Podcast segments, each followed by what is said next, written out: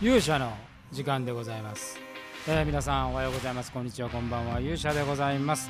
えー本日はあ日曜日でございますね。1月17日日曜日でございます、えー明日ですね、えー我々は360度魔界 VR の、えーロケに入るんでございますけれども本日はですね、まあ、ロケの話はね明日ロケ行きますんでその時に、えーゆっくりお話しするとして、えー今日は昨日演出の話をしたんでねちょっと脚本の話をしてみようかなと思います。それでは皆さんしばしお耳を拝借いたします。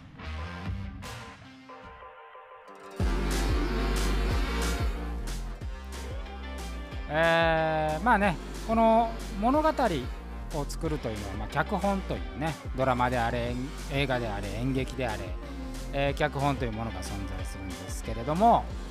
まあ、この脚本っていうのもね、えーまあ、昨日演出のところで、まあ、脚本はまあ一つのこう道筋みたいなお話をしましたけどもそれはまああの脚本家によっていろいろその脚本に対する考え方っていうのはね、えー違ってくるとは思います。で私はね過去で言うと、あのー好きだったのはね鎌田敏夫さんっていう、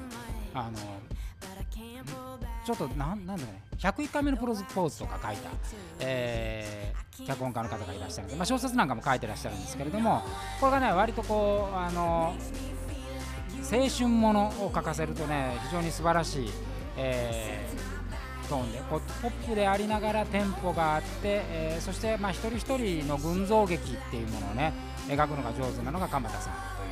えーとてもあの素敵なあ脚本家の方でその方の影響はねあの受けてはないですけど好きだったという感じですね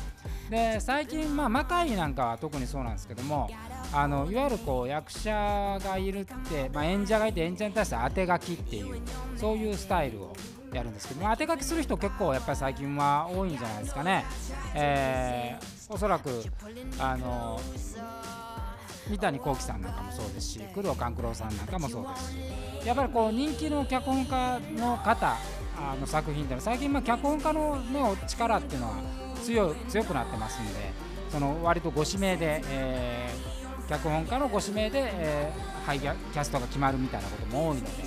割とそのこうキャス脚本家とそのキャストの関係性っていうものが作品を左右するみたいなところがね大いにあるんじゃで、えー私はまああの魔界っていうものほぼ魔界だけですからね最近その脚本らしいものを書いてるのは。まあ手書きですしその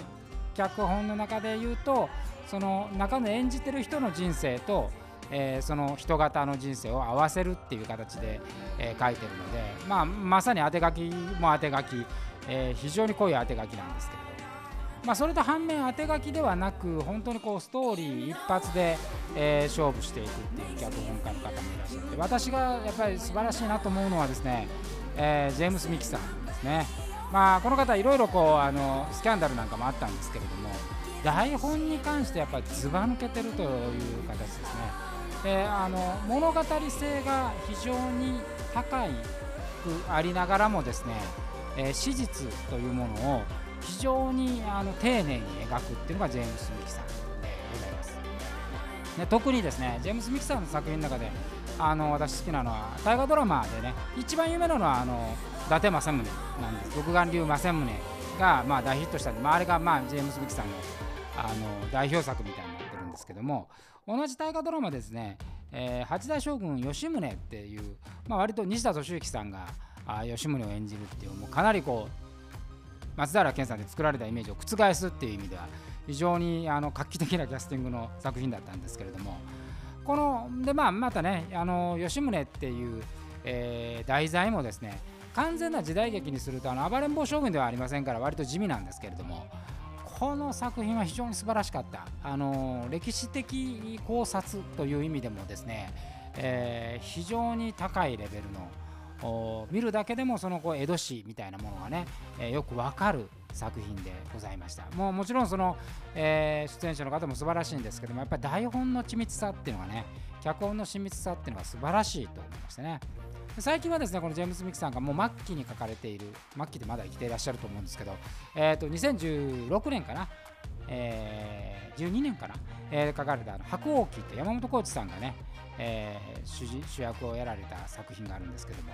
あのこれはこれもですねあの結構難しい題材ながら、えー、非常に上手にこう物語と架空の部分をね合わせて、えー、らっしゃってやっぱこの辺やっぱジェームス・ミキ節がですね、えー、あるなと。でジェームス・ミキさんはあのおそらく当て書きをしてないのであの誰が演じてもですね、えー、この物語のなんすか拡張が保たれるという意味ではあのやっぱり稀有な方だと思いますね。私にはまあ全然遠く及ばない、まあ、雲の上のような存在の人ですけれども、えー、皆さんもねちょっと一度見ていただければというふうに思います。えー、てな形で今日はちょっとね、えーと、脚本というものについてお話をさせていただきました。